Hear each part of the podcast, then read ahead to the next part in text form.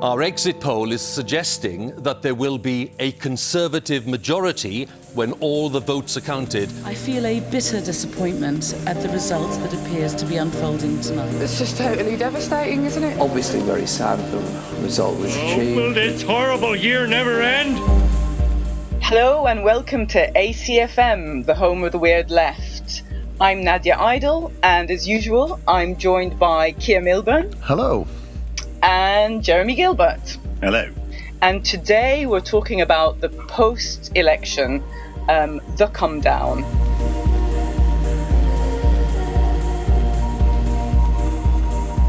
Guys, how's everyone feeling? Uh, other people should go first. Oh, really? Yeah.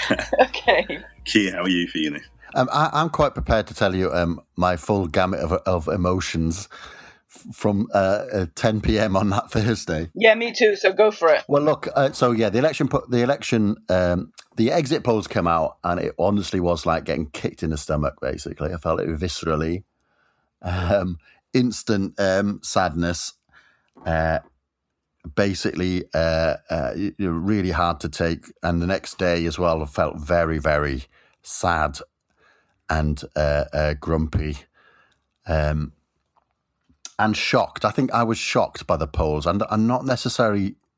I don't necessarily think I was um, surprised.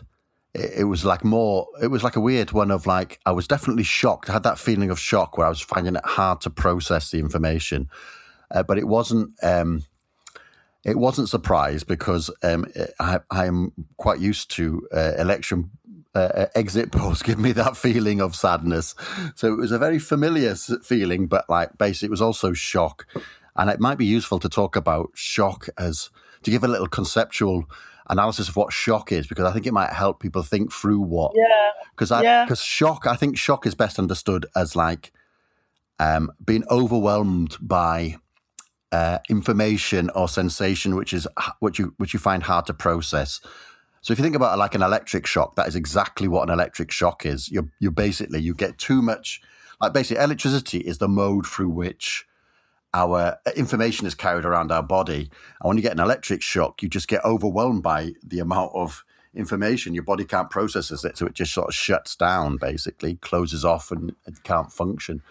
You know, and I think it works you know, we can understand shock in that similar sort of way, as in that you get you get overwhelmed by sort of like uh, perhaps unexpected information or information that you you you can't quite process. Um, and I definitely had that where I basically wanted to close down and not think about it and not think about anything for a couple of days. Um, and then basically, I started to treat the whole situation as an analytical problem, which is my way of dealing with these sorts of things. But it's useful because it then that's that makes you that that's the first stage in turning this experience from a passive experience where you're just overwhelmed to an active experience where you're you're starting to get collective a collective grip on it. And so that's what I've been basically basically doing. How about you, Nadia? Okay, so I was uh, in the Momentum office for the exit poll. Um, I went there um, from the marginals where I was canvassing in. Been canvassing for ten hours in the rain. Um, got into the Momentum office, and we all sat around around the big screen, and there was there was this kind of odd atmosphere because it was an antith- it wasn't so much that I felt like there was nervousness. It was kind of like it was as if we had like removed the cover of of of the optimism of the will. And it was like right there's there's nothing we can do now. There's no amount of like going out and talking to people. Like this is this that's happened. That's done. We're just we're going to be on the receiving end of things. And i think that i mean nobody said that but it definitely felt like that. Like we aren't actors anymore. We're going to kind of receive the whatever the tablet of stone of like the truth of the outcome. That's what it felt like. There was a very heavy atmosphere. I thought even though everyone was being really friendly and saying hello to each other, and you know there was pizza and and beer and whatever. Um, and then we all you know, shut the lights, sat in front of the big screen, uh, and the results came in, and it was just this deafening silence. Um, and I felt two things. Well, I, I think, I don't know, I was telling other people this. I was telling people that it felt like when my friend unexpectedly died, and I was at the funeral with 40 of us who were um, in a band together um, about 10 years ago, and everyone was crying, and I just felt like I had to be strong for everyone else. And I think that's a personal thing in terms of how I process my feelings. But there were so many tears for me in the run up to this election. Like I, I don't cry easily at all. Um, for all sorts of reasons, but there were so many tears for me, and I think that the emotion came from the fact that I really felt like we were building something, and it was incredible, and infrastructurally, it, it's been unprecedented in the UK. But as soon as that election result came in, and some people visibly started breaking down, some people were in shock, I just felt completely numb uh, comfortably numb, as goes the song. and I still feel comfortably numb. I, I thought cerebrally, I thought two things. And this this immediately came to mind. Within 15 minutes, I thought, fuck, I need to get a proper job and protect myself. I need I need money. So that's the first thing. And the second thing I thought, fuck, it's going to be more difficult to walk down the streets as a woman dressed how I want. Those are two things that I felt, and that's like the immediate, I guess, reaction to the shit's gonna go down. How do I take care of myself? And that's an odd reaction for me, or a different reaction. I'm not used to feeling that. Um, I mean, I've other that's that's how I felt at the moment. I haven't cried since I went home. I stayed up to to, to look at some of the things, uh, sorry, the, the results coming out for some of the marginals. I went to bed. I woke up. I read four articles, and I've not been online or read or engaged with anything since. The thing I've had a visceral um, reaction to is and a real repulsion is how I see a lot of people reacting, which I kind of am seeing as like some kind of like men- mass mental health situation. And I've just been like, I, I, I just don't want to do any of that. And I, I mean, I can talk, I want to talk about that more later, but that's more as a processing rather than a reaction. Um, I feel quite distant and quite like I'm, um, I'm I'm I'm going into reserve. I'm hibernating and I'm going into reserve. I would say. Yeah, that makes sense. Jeremy, how did you feel? Um, well, d- people are always. Uh, I'm going to talk about frustration because um, people get frustrated with me giving responses to questions like that in terms of frustration because it's not. It, They get frustrated with your frustration, but just say Well, about how you felt. Well, this is the thing. I am. I mean, that's my main feeling. If I'm honest, my main feeling was one of frustration hmm because I, I wasn't surprised. Um, it's what I expected. It's what I've expected since before 2017 for very specific reasons. Because I just think there was a whole dimension of our political strategy which was flawed, and you know, um, I can tell all the stories about my you know relationship to that, the, those debates, and like you know why but I know it's not it's not the kind of visceral visceral story of kind of emotion of personal emotion that people often want to hear at this kind of moment. But no, I can't help that's my relationship to it. You know, this, it always reminds me. You know, I got studied once by some Italian sociologists as a supposedly a representative of the anti-capitalist movement in Britain. So I was put in a focus group in some room at SOAS for a Saturday afternoon because Chantal Mouffe had said, "Oh, this uh, he, Jeremy Gilbert, he's some sort of activist. Talk to him." So it was me and a bunch of other people, and we were put in a focus group, and they got really annoyed with me because, firstly, I said there is no anti-capitalist movement in Britain. There's like 300 people who turn, who've been turning up on the same demos for eight years. There's not a movement really. And they were really irritated with me for saying that. And then they started going on to me. So we don't want to hear analysis. We want to hear how you feel. And I said, I feel frustrated that we are unable to constitute an effective counter hegemonic force. That's how I feel.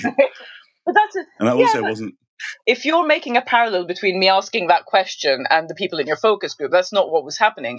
Saying that you're frustrated and you're going straight to analysis is completely fine because that's interesting, right? People Yeah, have yeah. reacted to this in a different way.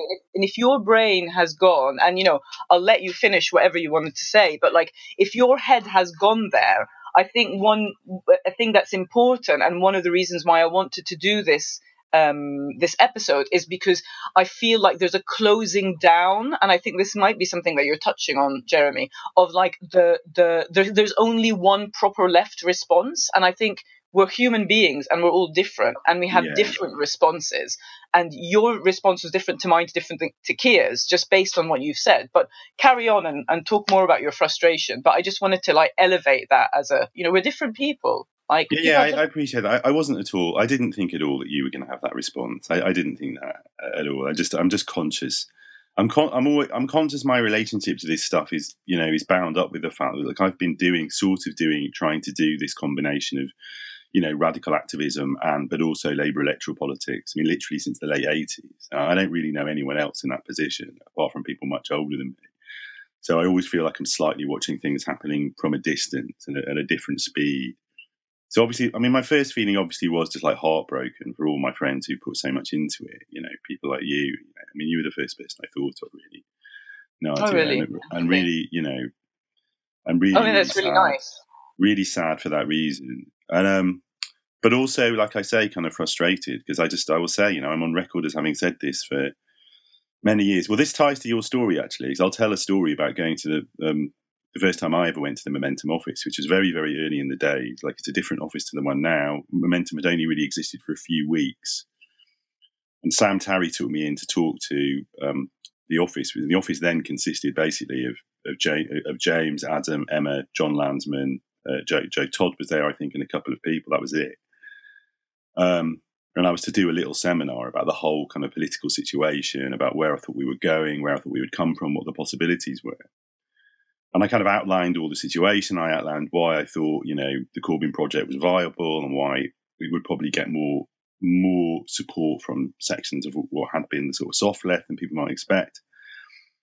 Then I said, look, you've also got to accept the fact that it's just a historical reality that Labour has never never won a parliamentary majority on a radical programme, like ever, from opposition. It's never done that. It can't be done, is my contention. The history has shown it cannot be done. We won in 1945 because we were already part of the government, and we had that gave us all kinds of advantages in terms of laying the ground for a programme. But we we won in 97 because we completely conceded basically a veto over our whole programme to Rupert Murdoch and the city and you just cannot. The electoral system just doesn't let you do that. You've got to accept that you know only the only way you're going to get any electoral success with a radical program is to change the electoral system and to accept that that is going to mean working with other parties, like every other social democratic party in Europe has had to do, and and often with much more success than we have had.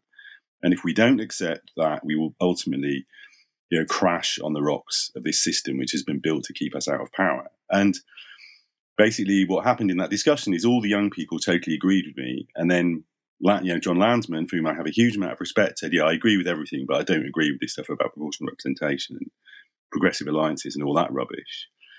And other people in the room at that time were actually were quite frustrated by that. Uh, and I kept saying all through, even through 2017, well, look, we're not. This is this, you know, however however big a campaign, however however well we do, then you know, if we don't cross that Rubicon of just accepting that this sort of fantasy of like a, you know, a Labour, the Labour Party all on its own with a radical programme, winning a parliamentary majority in a system which massively is weighted in favour of the Tories, like it always has been, is just is not going to work. Halfway through that election campaign, I actually got a call from from John from Lansman, and he told he said, "Okay, look, we've sort of come round." Some of us have come round at least some of the way to this. Okay, we're never going to talk to the Lib Dems, but we're at least trying to get something going with the Green Party.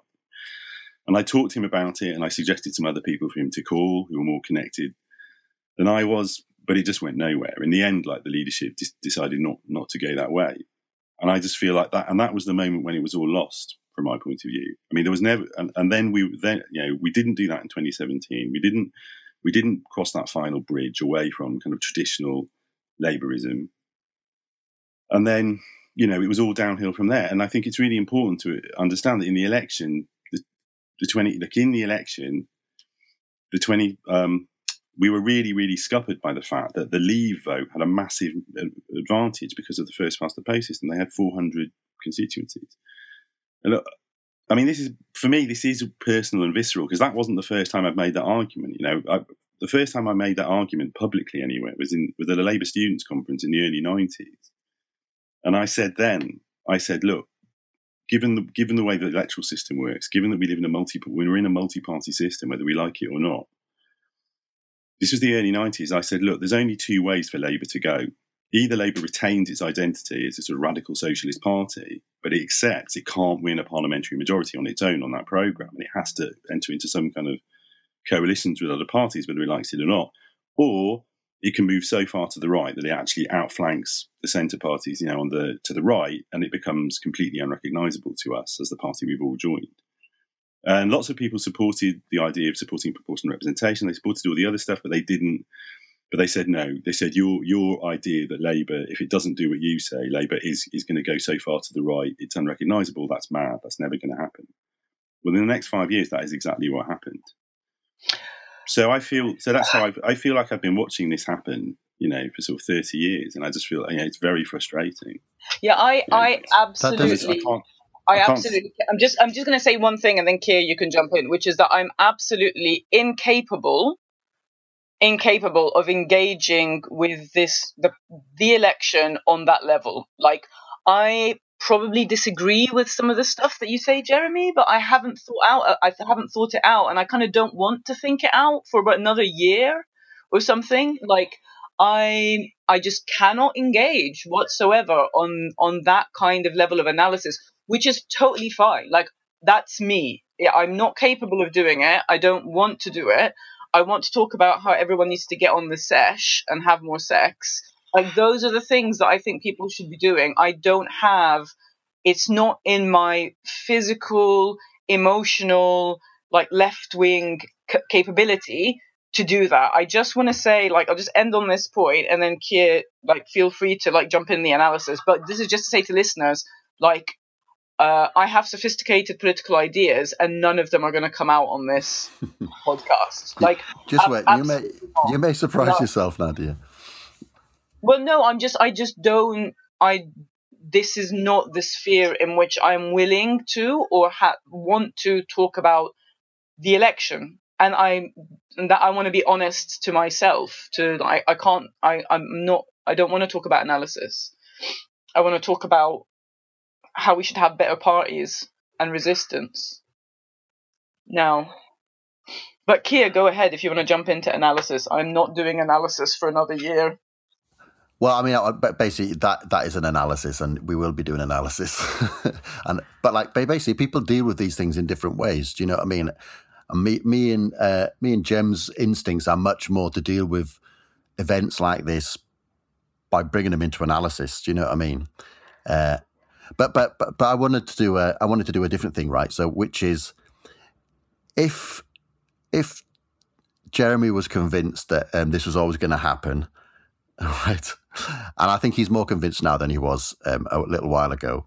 Um, and, and uh, you know, if I was if I was shocked but not surprised, you know, should we have prepared people more for the potential for defeat and the potential for sadness? Do you know what I mean?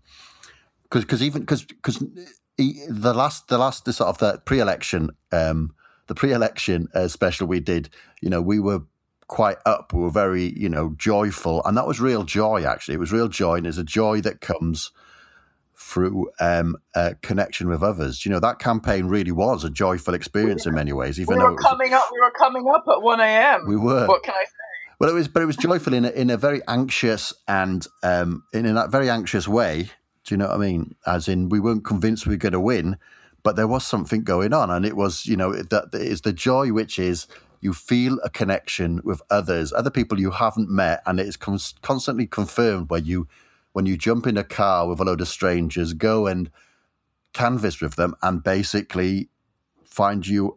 Uh, you know, you are uh, intimately connected. You know what I mean? You are Yeah, increasing totally. each other's power, and in fact, you know, you seem to be on the same page.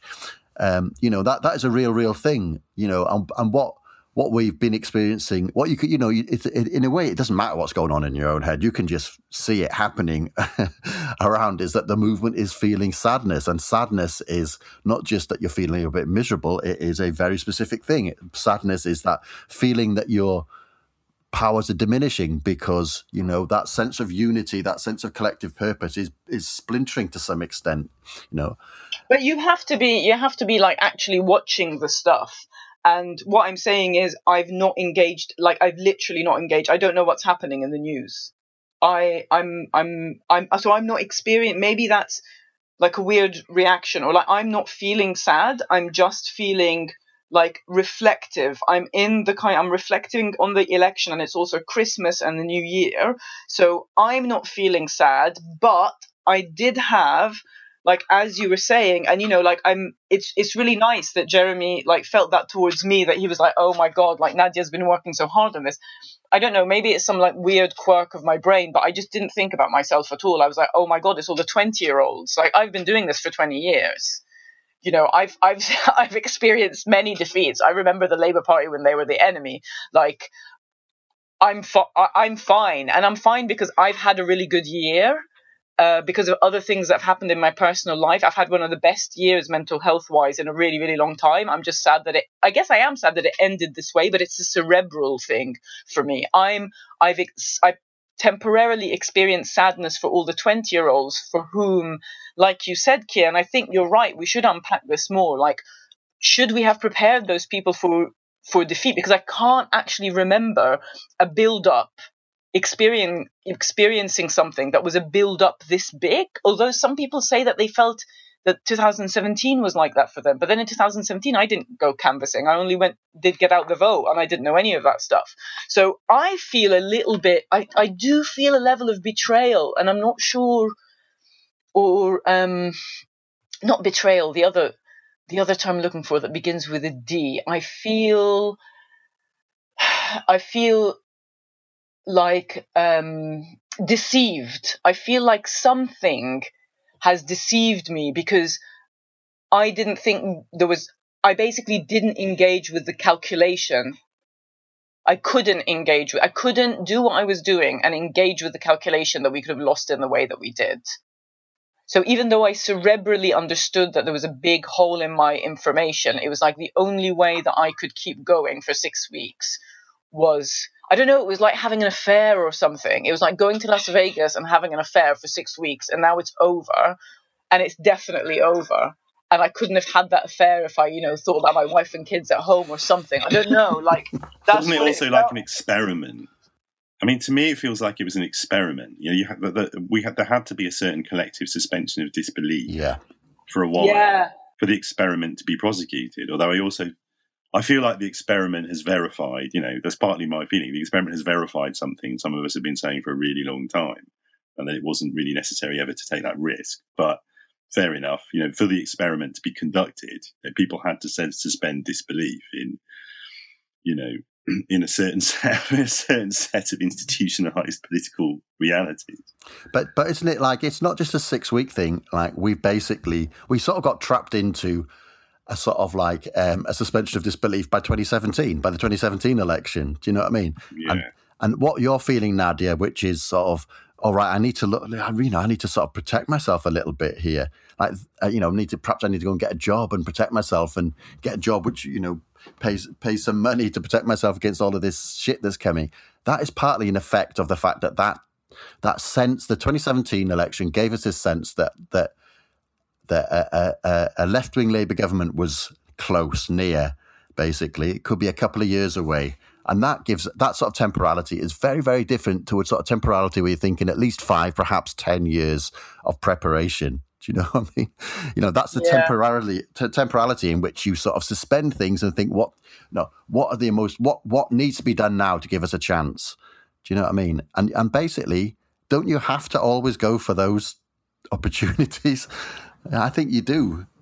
Yeah, I do. but I do. also, yeah, go on, Jeremy. Go. No, no, you, no, you, No, I was just going to say one little point, which is, you know, and this this might sound a bit like techie and I don't know, like NGO corporate, but I think there's a theory of change problem that's gone on in this situation. I think the the suspension of disbelief bit, which is irking me, is like, okay, did we suspend disbelief over the fact that we could do this through mobilizing and not organizing? Because organizing and mobilizing are two completely different things.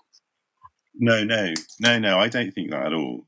No, that's not but what that's I mean. but I think no, not in response to you, but I think if from my vantage point where I was working in the arena that I was working in, I feel like there was a bit of that. It's like if if we just mobilize more people, we can win this thing. That was the work that I was involved in. That's what we were doing. It was about numbers and contact, numbers and contact, numbers and contact.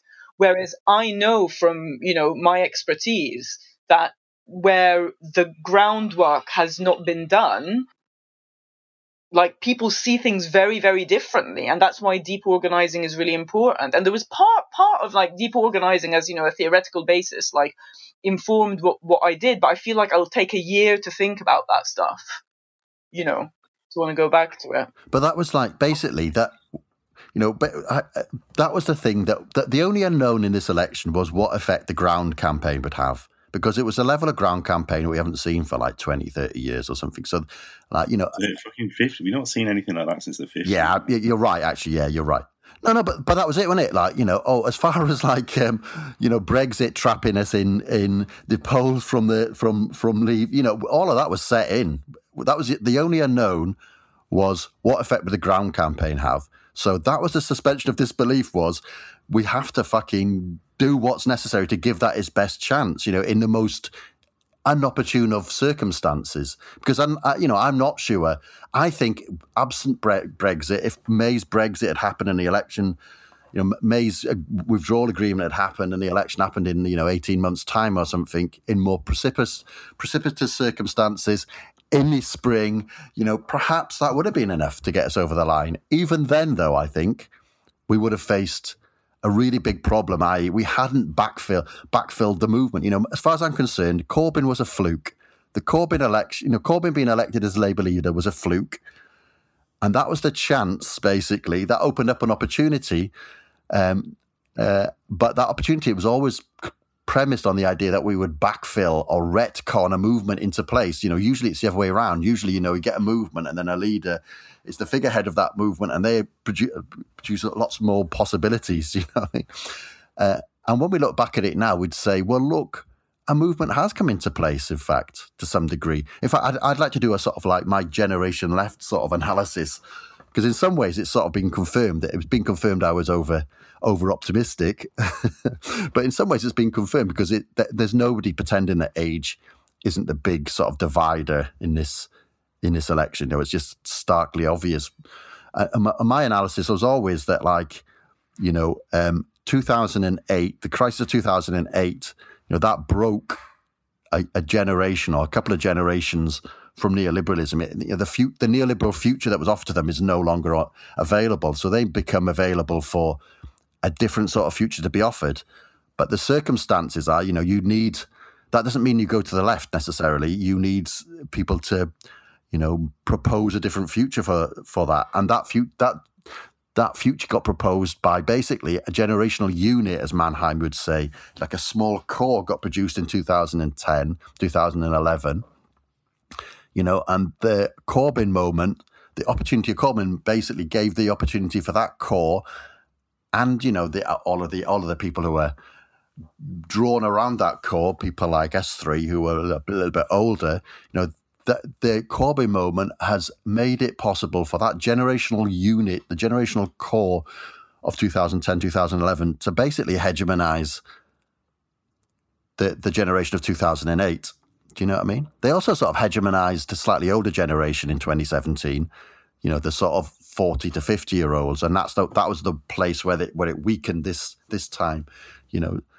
That's a that is a very that's a huge thing. That puts us in a much much stronger position than we were in 2015, right? It proved circumstances proved that it that it wasn't possible to get us an electoral majority. You know, partly because partly because the over 65s basically have a completely and complete and utter utterly different conception of what's possible. You know.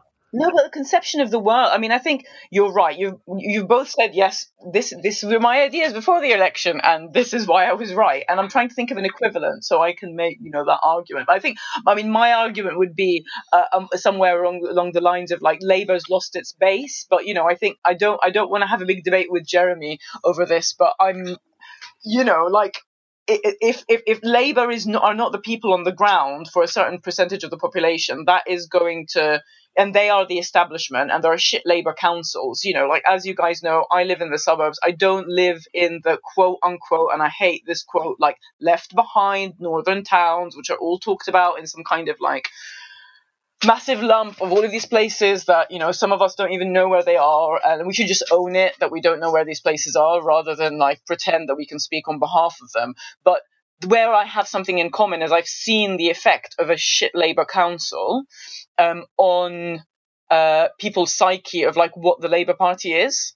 And there are things like that. There's so many different variables, but I believed i believed that we would be able to overcome those. I really did. I thought we would win. I thought hope would win. You know like i i've jo- i joined the labour party because jeremy corbyn i know as an activist right? John mcdonnell i know as an activist. Like these dudes as far as i'm concerned are like solid comrades right?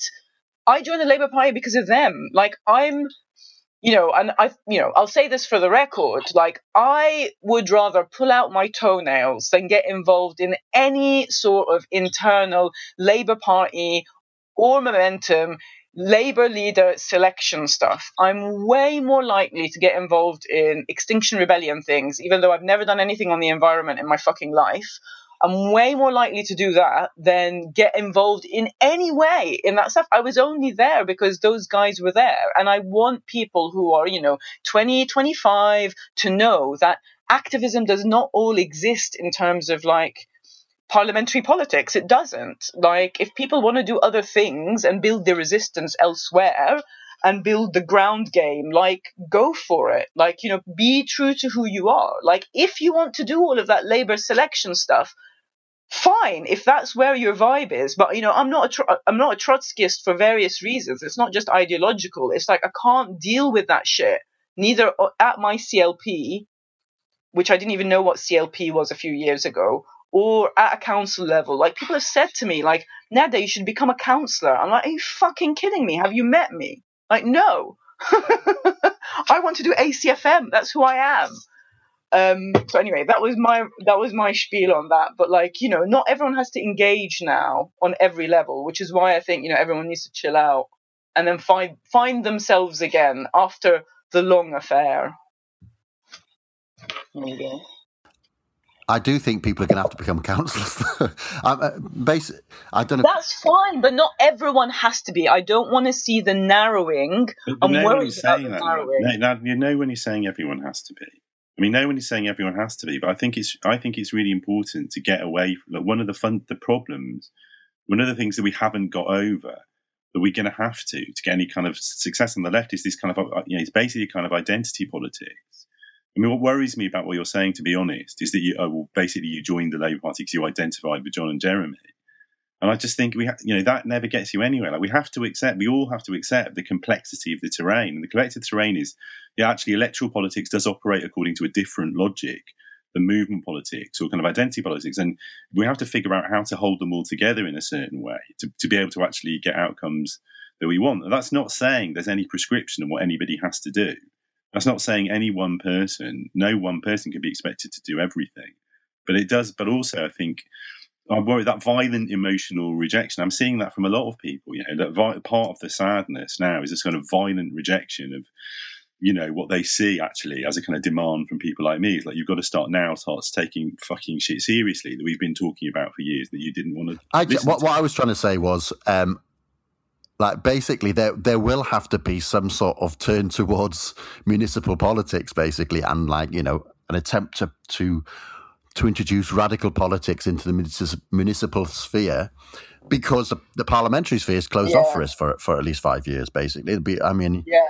you Yeah, know and so the, uh, in some ways that that was the, one of the weaknesses of of what happened after 2017 was the focus it was very hard to drag the focus away from parliamentary politics because the timescale was seemed really shortened now the timescale's opened up and we need to build all of the parts of a, of an, a, a, ecology of the left that got neglected in, in uh, you know the ever and uh, during the last couple of years you know and, and th- there seems to be no doubt to me that like one of those things will be you know, a turn towards, um, you know, community and trade union politics, you know, and partly that's going to be dictated by by Boris and Boris Johnson and you know that Parliament.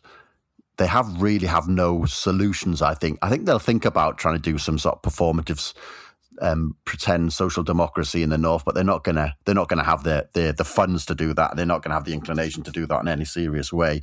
So their basic program is um, to try to fuck up the left, basically ban strikes, etc., etc. You know, try to draw the left into into a culture war thing. You know, so basically, there's going to be that defensive battle has to be turned into an offensive battle for us, basically, not on the culture war thing, but on you know. But also illegal. Okay, not legal or illegal, but surely it's not just on the level of municipal council. Surely, like we need like really epic parties. Stage left, Yeah. enter Jeremy. Like But- you know, you yeah, need yeah. to You're, I mean, you're right. Well, I think well, it was well one of the most interesting like um, things to come out of all the reports from people canvassing and the people's sense of what was the obstacle to us being able to persuade people to vote for us was this really specific analysis that there's a certain, you know, it was it was like in Spinoza terms, it was sad affect Yeah. was our great obstacle. You know, the fact that people there's a whole set of people. They're either very old and they're very they're, they're invested in a just in a totally defensive response now Yeah. to kind of advance neoliberalism. And the, the nature of the defensive response is you've got to protect your assets because no Mhm. one else, not everything else is gone, and, and they won't be able to bring it back. Or they're younger, and it's just this sense of complete disconnection and hopelessness. So there is no question that you know everybody's saying we're going to need community organising, we're going to need com- we're going to need municipal politics, and all that is going to have to be organised around, I would say, a strategy of collective joy.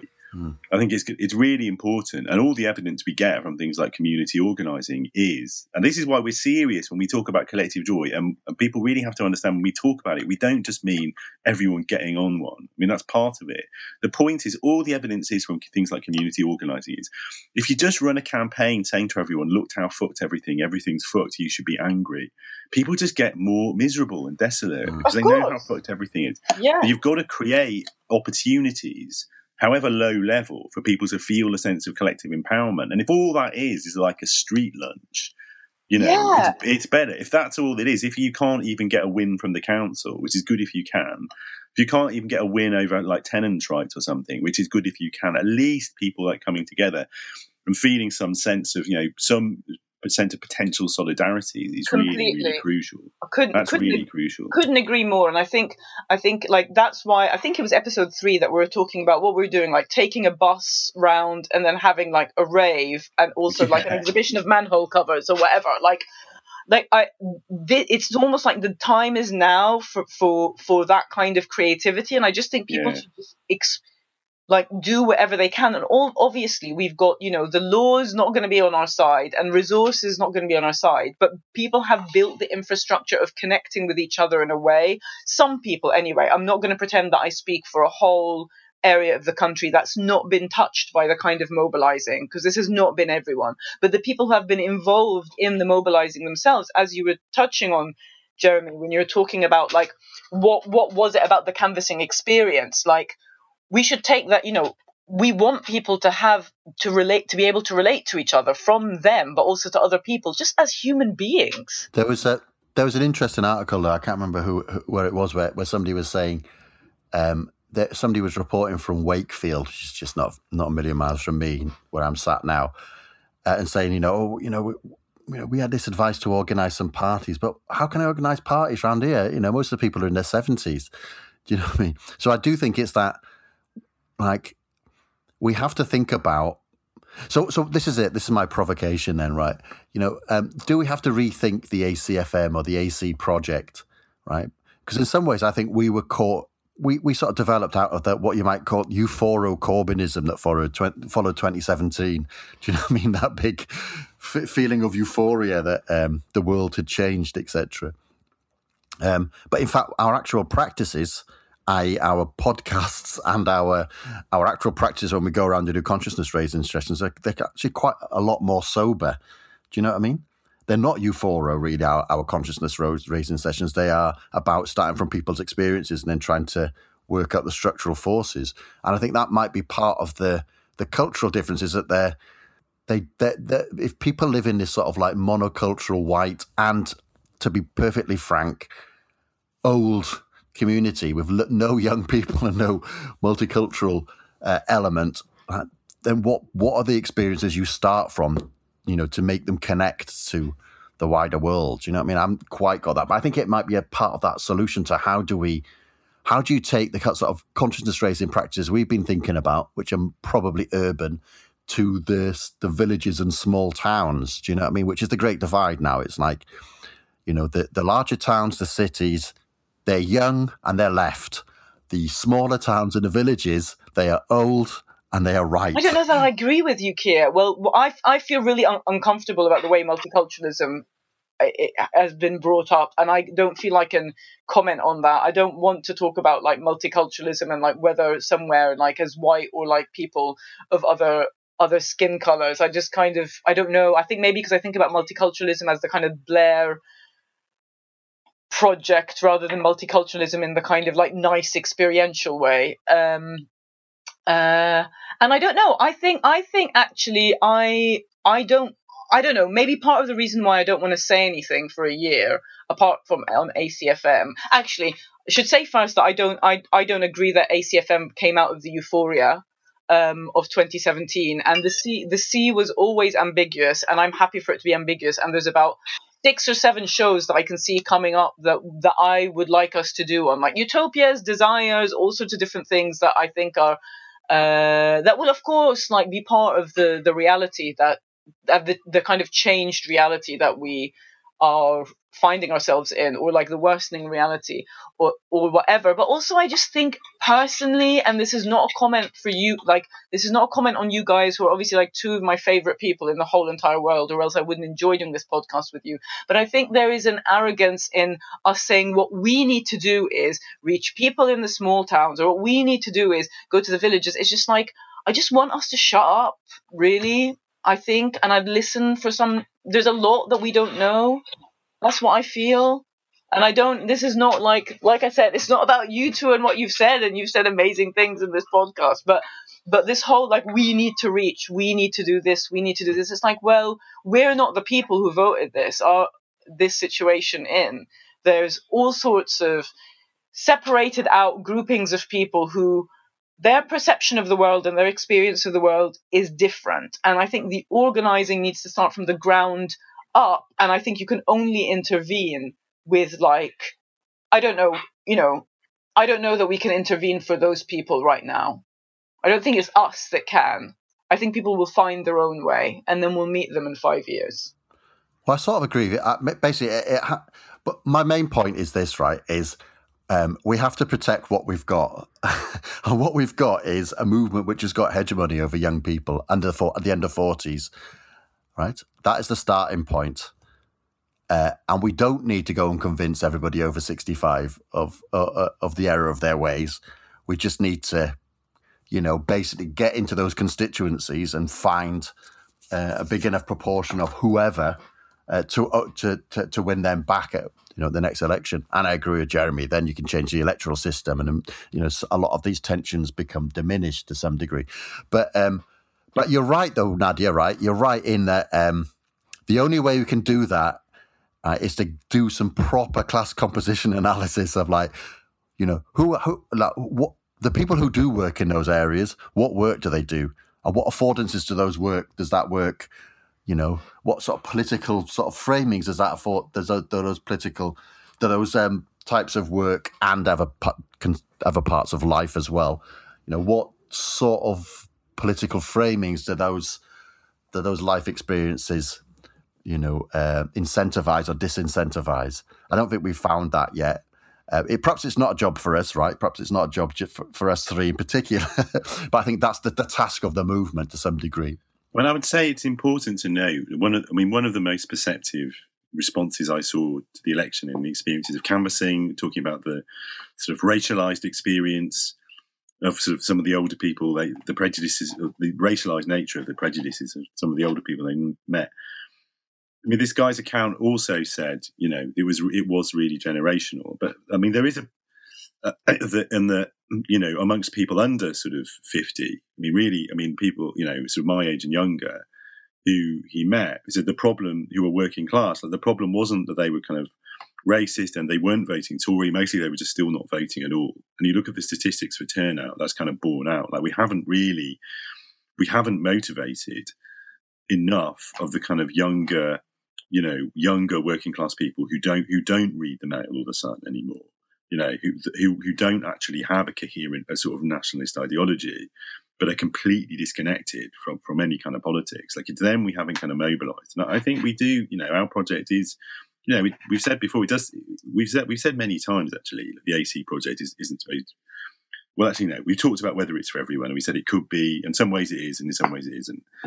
But uh, but I think it does, you know, have something to say about well, the question of how would you connect up with people who have quite shit lives, but they actually they don't actually share the kind of nationalistic orientation of their parents, and they live in a highly you give them something and not expect world. anything in return. That's what you do. If if we who, who we who live in the south and or here you know from in the cities who like you know are intellectuals but also human beings we go and give if you if we're going to intervene in other people's arenas and lives where our lives are not anything like theirs in a way but also are very much like theirs because we're human beings we give them something and expect nothing in return that's that's what you do you that's the kind of community organizing well i think that's probably right I mean, it's also the nature of solidarity years. to some yeah, yeah, yeah. And then that builds the concept of solidarity. It builds the concept of possibility because asking people to hope it turns out, was a really big fucking ask. Yeah, I think that's true. That things can be different was a really big ask when you don't have the same historical analysis and kind of networks of solidarity like we do. That's, well, you're right, and I mean, I, I and I, I, you know, it's a really important point that the most historically, how do you how do you kind of radicalize a community, you know, communities and build bridges between them? Well, one of the best ways is always to show up for other people's struggles. Exactly. You know, when other people struggle, you show up for them and you show support you know, and um, and that's the, I mean, that was the kind of that was the method in at the high point of kind of radicalization in the seventies and early eighties. Actually, there was a big practice of you know people from one oppressed group or whatever showing up to support others and building relations to solidarity. The, the, trouble is what you do when there aren't any struggles going on in those places, when those places are so downtrodden and, and the unions have all been gone for years. So they, they're not struggling; they're just they're just doing it. Aesthetic. The problem is then what do you do? Then aesthetic. that's where we really have a problem actually. You know, well, about I don't know. I think there's there's other things like in terms of like people's local heritage where there's been like no investment in like the the interesting and weird and wonderful histories of these people of you know various different like towns and, and villages and whatever and like you go and put a radical spin on it and like you put on an event or or you go and organize with local people and you take over a boarded up shop and you like do something that like that's the kind yeah. of thing that you know. You, I think that's right. Yeah, you do you do something, and you just think, "Fuck it, it's an experiment," and and that that's what you do. But I also think though that there's like when there's not when there's not active antagonistic struggle going on, what there is are you know practices of solidarity basically and you know projects of mutual mutual aid you know going on in all in, in, in you know all of these smaller towns where where poverty, uh, you know, is still a big problem. And by, you know, anecdotally, you know, the people who run those projects are women over the age of 65 basically. You know that that that'd be one of your ins. That's one of your ins. How can we add how can we add scale and force to the to the practices you're already doing? Do you know what i mean? Yeah exactly. and for when yeah, when yeah. you do research into like what's going on in an area those active older women are your key points of contact. You know what i mean so, so Nadia is right. We like, you know, we can we can analyze the, ge- the general trends, which are young people are just leaving these areas, and so of course the other people who are who are your active ins to those areas are the young people who left those areas, went to university, went to the cities, and are now on buses going back to those to have a very miserable, yeah, yeah. A- argumentative Christmas with them. You know, but that, that that's one of the one of the other ins. But then you have to break it down and think, you know, what is going on in a, in in sort of, uh, you know, in Bury.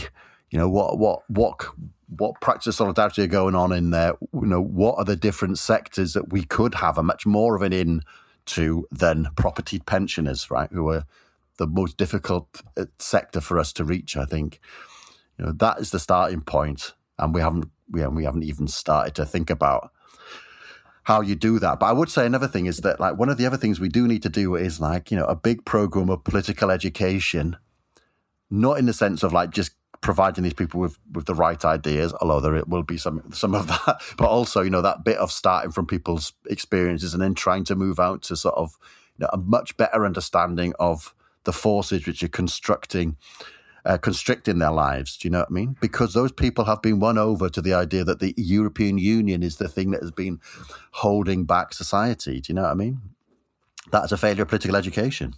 I think that's a good point, yeah, and it and it comes back. Is I think it, I wanted us to come back to the point you raised. Actually, that I felt we didn't um, really address, which is about preparing people for the possibility of defeat, preparing the possibility of sadness. Because I was sort of well, I just want to know from Keir actually. For, well, the first thing, I mean, I've got, I mean, I can say things, but what, what, I mean, either of you, what would it have looked like if we, if we didn't prepare people for defeat or sadness? Because I felt personally, you know, and like we know this, like every time I talked to anybody or got interviewed by anybody so younger in the past two years, I've said, you know, if you if you look at the big picture, you look at the trends, it would be very optimistic to think we're going to get over the line this time. We've, we've made loads of progress, but if you look at the big trends, it's much more likely we're still a few years away. And apart from just saying that to people and, and trying to say to people, you know, look, it's a long struggle, it's a marathon, not a sprint. You know, we do, we, you're doing really well, we're doing really brilliantly, but that's apart from doing that. I mean, what else could have been done? I mean, on a movement level, like what would it mean to prepare people for the possibility of defeat? Because I suppose I would say, all right, I'll, I'll answer it and then you answer it. Now, now since I'm talking, look, partly I would say, yeah, that whole issue of political education, not just in terms of proselytizing to other people, but political education within the movement, I think is really yeah, is really important. And frankly, like the stuff I said at the start, I was frustrated about, and I bang on about. I mean, part of my frustration is look, I'm, I'm not I'm not joking. Like in most countries in the world, it's just considered normal for any political party to have a strong political education program, to have summer schools and stuff, and a situation where most when I say to people, most people, all right, you do realise when we won the 1945 election, we were we were in government, we went from opposition. Oh, people go, God, yeah, I never thought of that. I mean, just those basic facts about the electoral history of the party. Look, it's not normal to have a political culture where people don't know that stuff, and it's normal not to know it. But You that's know, people- that was taken away on like on purpose. There was a project for all of that history to be. Well, that's partly true, but it's all, it's not entirely true. I mean, the Okay. part, Labour Party always was really shit on that stuff. Like, there was a big argument about it in the eighties. You know, that's why the political ed- the reason every branch still has a political education officer is because that actually it was a big that didn't exist before the eighties, and it was actually a big demand more from the soft left, from the kind of Kinnockite soft left, than from the hard left that we had to do political education. Could you So we- describe what that actually is? Because what, like, what what do you mean? Like in a date, like what does it look like? Are we talking about meetings? Are we talking about pro? Like what what does it look like to have a political? I think just I think the first thing is that there should be, yeah there should at least be like publications like little pamphlets and websites for party members just giving a basic account of like of, of political history like what's the history of the party what have what have been our successes and failures how does the electoral system actually work? And like and how do we think we got to where we are now in 2008 you know you could do you can do it all in a 20 page pamphlet you know and just give it to members. I don't even mean like stuff you know you're going out to persuade other people but it's just insane that that doesn't happen. There's no videos about this. There's nothing online. You know there's nothing. It's not you you just you know and i think it's that and that's like i keep saying that's not normal it's not some pie in the sky stuff i'm saying should exist like it's it's just considered the normal part of, of what it means to have a political party or a political movement in in most countries and this and i think it is it is a symptom of this kind of endemic anti-intellectualism in english culture i think more you know specifically english not not even scottish and welsh or irish that you know people have been complaining about for decades. But so that I would say that is one of the things. One of the things that could have prepared people, I think, for the shock, for that shock, without demotivating them. And I don't think it would have demotivated them. You know, is to have a much stronger sense of well, where we think we fit now in a history of struggle. What is the nature of our moment now? Because Yeah. if you have a clear-eyed sense of that history, this is why you know I get frustrated. with People say don't want a history. If you have a clear-eyed sense of that history, you would understand that actually, look, exactly as we've all been saying, the the rebuilding, the re, the revivification of the left, really only since 2015, to be honest, you know, is an extraordinary achievement. And on the other hand, any the idea that, that we could get from where we were four years ago to actually forming the most radical government in 70 years is just silly. You know, it was, it was clearly there's, there's no there's no physical way you can achieve that. You know, But- so But from, um, just from what you're saying there, it's just like the achievements have go on. been massive. Yeah, exactly. What we've done is massive. That's the thing, and it's ma- it, it, what we've done is massive, and, and I think we've done as much as could have been done at this stage. I think there are, Mm. you know, as I've said, there are strategic mistakes and strategic opportunities that weren't taken, but you know, I think it is it's a huge achievement to have got where we've got to. And frankly, in t- look, in terms of the Labour Party, it, it's an absolutely it's a it's a huge achievement that the favourite to be leader of the Labour Party right now is is Keir Starmer, who's going to go for a historically conventional soft left position. It, whereas, you know, it, four years ago, it was considered completely insane. To, I mean, it was considered a long shot that Andy Burnham might get it on, on that platform, you know, on a platform well to the right of where we are now. So that is a big achievement. I mean, that, there is something that's been achieved really colossally. But that's not the point. I mean, the, the, the question is what I, I'm sorry, I've gone on and I wanted to know really from you two, like what, in addition to that stuff I just said, like, what, what would it have meant to prepare people for that possibility of defeat and sadness? And is there other, other is there other stuff we could have done or should have done? Well, I mean, it, it, no, you're right. Basically, it, like the the main thing is to add some sort of perspective to pull us out of the two year the two year um, focus of from tw- of 2017 to 2019. But the other thing it would be would be, and you know, let's let's be honest. You know, we've tried our best in this podcast to add some add a bit of um, Historicity. historicity. yes, Yeah, no, there's no doubt about it. His- historicity. Historicity, yes. I Um, get- always get that one wrong. I got wrong know, on right. podcast Historicity just sounds better. I'm saying now, historicity sounds better. Everyone say that now. But the only other thing is like there's only one. I, I like you know I can understand Nadia's response, which is I don't want to get I don't I want to get off social media and I don't want to get my head in this stuff. But like the only the only the only answer to both sadness, right, in a Spinozan sense, and shock, you know, that overwhelming of information, is to collectively process it.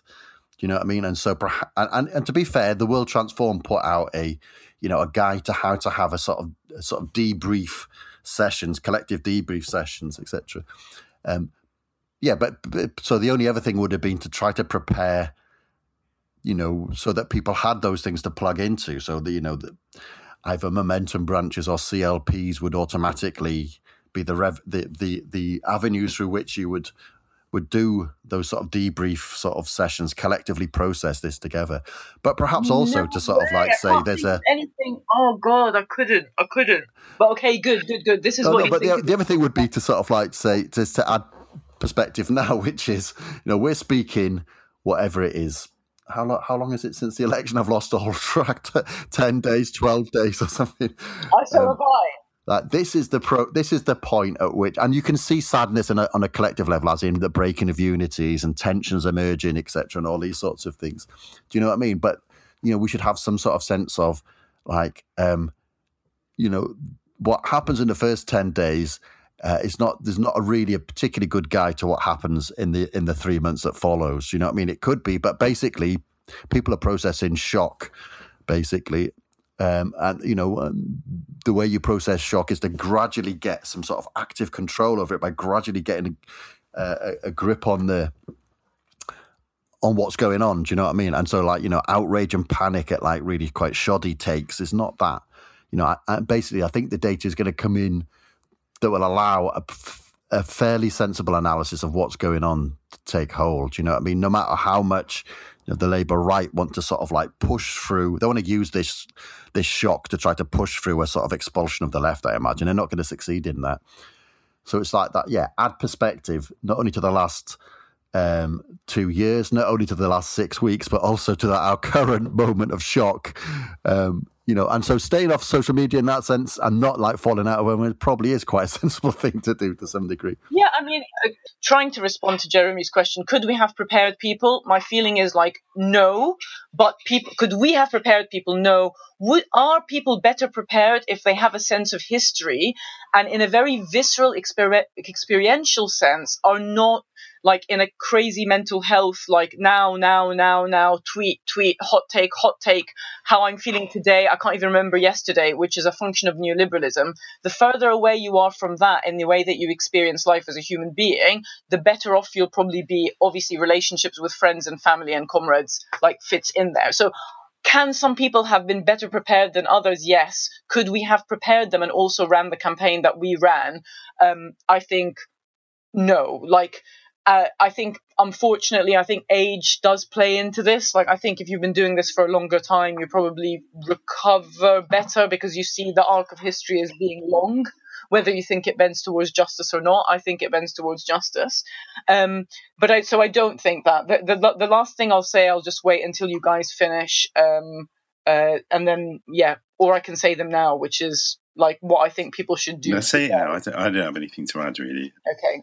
I, I definitely think like it's Christmas. I don't know when this is going out. Like this is a time of reflection for a lot of people. It definitely is for me, not because of any particular link with Christmas, but with how I feel and how I socialize, uh, etc. I think it's okay to feel numb. It's okay to be in mourning. We'd rather people be in mourning than in some kind of like melancholy um and i say like it's like it's okay for people to completely de- de-link from what's going on and i don't don't feel like you'll lose your identity going back to your identity point if you're not involved now now now now and you don't want to do things this this second i just think you don't have to have a hot take and you don't have to get involved and it's only 12 days since the defeat like take the time off, be with your friends, like get on the sesh, like take more drugs or not, like have sex, all of those human things, and go for a nice long walk. Have more, definitely have more sex. I think everyone having more sex now would be better. Slow down, Nadia. I'm going to write these down.